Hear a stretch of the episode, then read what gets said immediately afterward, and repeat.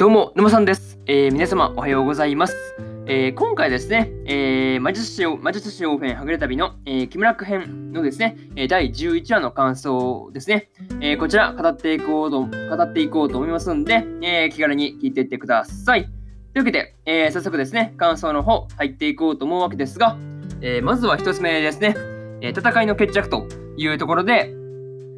えーついにですね、えー今回で、えークオとのね、戦いにも、え決着がついたという感じでした。うんまあ、前回でね、え魔術が、えオーフェンがね、あの魔術が使えたっていう風に思ったら、あの魔術が、え発動していなかったっていう時はですね、まあ、ちょっとあの、まあ、焦ったわけですが、まあね、あのーボルカンとね、えー道珍に対して、あの、まあ、オーフェンがね、あの、怒ったっていうことによって、あの、魔術が、えー使えるようになったっていう展開ですよね。そう。まあ、そういうところが結構面白かったなっていう感じでした。うん。まあ、なかなかね、まあ、ちょっとした怒りって大事だなっていうふうには思うんですけどね。うん。まあ、まさかね、その、まあ、ボルカンと道珍がね、あの飛ばされた時は一体何の意味があるんだって思ってたら、まさかのね、あの、オーフェンのね、再びもうその、もう一回ね、えー魔術を使うっていうところに大きくその影響を与えたというかね、まあ、そういう感じだったのは、あの、良かったのかなっていうふうに、えー思ったりしました。うん。まあね、あのでも、えー魔術をね、使えるようにな使えるようになった、えーオフェンとですね、えー傷が治った、えーアザリーの、えー二人がかりでもですね、えークオにはとどめをさせないっていうのがですね、まあ、クオの鎧はね、ほんと厄介だなっていうふうに感じたりしました。うん。またね、あとはそうだね、あの、あれですね、うーん、えーカーロッタにね、えー捕まった、えークリーオーやですね、えーマジック、マジックとですね、えーサルアや、えーメッチェンがですね、えー加勢してきて、えーそこからの、まあ、怒涛のね、えー反撃ぶりだったわけですが、まあね、うん、そこでダメージを与えていけているのはね、まあ良かったのかなっていうふうに、えー思ったりしました。うん。まあね、なかなかそうだな、攻撃のダメージが入ってる雰囲気がなかったんで、うん、これ倒せるのかなっていうふうに思ってたんですけど、まあね、う、ここのみんなの火星によって、まあ、うん、徐々に徐々に徐々にこうダメージを与えていくっていう感じがすごい良かったなっていうふうに、えー思ったりしました。うん。まあでもね、あの、もしカーロッタが、えー逃げずにクオとね、えー共闘していたら、まあ、結果もまた変わっていたんだろうなっていうふうにもね、え思うところですね。うん。で、これが、えー一つ目の感想である、えー戦いの決着というところになります。はい。で、次、二つ目になるんですが、えー女神を止めるためにというところで、えー女神がですね、えーついに結界を超えてきたっていうことに対して、えーアザリーがですね、まあ、自らを、えー精神体へと変化させてですね、えーオーリオールに加勢したということで、あの無事に、え女神をね、まあ、押し戻すことができたっていう話でしたね。うん。まあ、この時のそのオーフェンのあのアザリーへの気持ちというかね、まあ、涙はこう、まあ、見ていてですね、こうこっちもつられて泣きそうになるという感じがありましたね。うん。ま、それとですね、あの、この時に、あの、アザリーをね、止められなかったことで、あの、オーフェンも何かね、あの、心の内で変化とかがね、まあ、起きてきそうだなっていうふうにはね、えー感じたりしました。うん。なんかね、こう、そうだな、多分今回の出来事が結構、オーフェンにとっては結構、そうだな、大きな変、なんていうの、転換っていうのが、またね、こう、もう、なんていうの、もう一段上に行くというかね、まあそういうなんかこう、きっかけの、うん、出来事になったんじゃないかなっていうふうに、えー見てて思ったりしました。はい。まあね、えーそういうところを思ったという話と、まあね、にしてもね、あの、真っ黒になったクオがですね、あの、水に浮かびながらですね、えーオーフェンに対して、あの、いろいろとね、あの、まあ、ぶ言ってる、なんかこう、いろいろとね、まあ、言った後に、そう、水に流されていったわけですが、まあね、あの、ちょっとその辺は不気味な感じがあったなっていう感じがね、そう、まあ、そういう風に感じたんだけど、まあね、あの、何より、うん、しぶといなっていうところですね。そう、いや、しぶとくないですかあ、あ、まだ生きてたのって感じですもんね。そう、なかなかその辺しぶといなっていう風に、えー思ったりしました。うん。逆にあっこまでしぶといってなかなかこう、一層すがすがしいというかね、いや、逆によくそこまで生きてたなっていうのはもう見てて思ったりしました。うん。ですね、えーこれが、えー二つ目の感想である、えー女神を止めるためにというところになります。はい。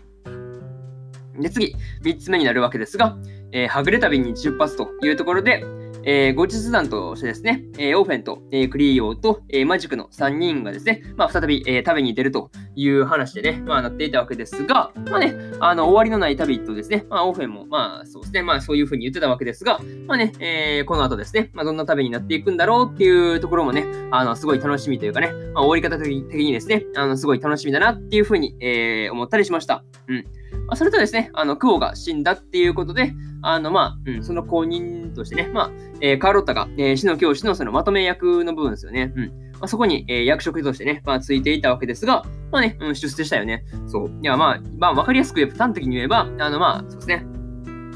クオの代わりにね、あの、ク方の、あのまあ、立ち、まあ、役職をね、カーロッタが引き継いだっていう感じなんですけど、まあね、うん、要はカーロッタ出世してるわけですからね。うん。まあ、カーロッタのその狙いですよね。動く行動の目的というか、まあ、そういう部分は、あの、最初から、えー、出世するっていうところにあったりしたんじゃないかなっていうのは、こう、まあね、あの、感想というか、まあ、考えたことというかですね、まあ、そういうところになりますね。うん。まあ、そういうところを思ったという話ですね。うん。っていうのと、あとはですね、あのサルアと、えー、メッチェの2人がですね、えー、教会に、えー、指名手配されたっていうことで、あの逃避行を、えー、することになっていたわけですが、個人的にはね、あの2人ともまたね、えー、登場してほしいなっていうところであるんですよね。うん。なんかこう、2人ともね、キャラとしてすごい好きなんで、こう、またね、あの、まあ、そうですね、まあ、話としてすごい登場してきたら嬉しいなっていうのは思ったという話ですね。うん。とりあえずこれが、えー、そうですね、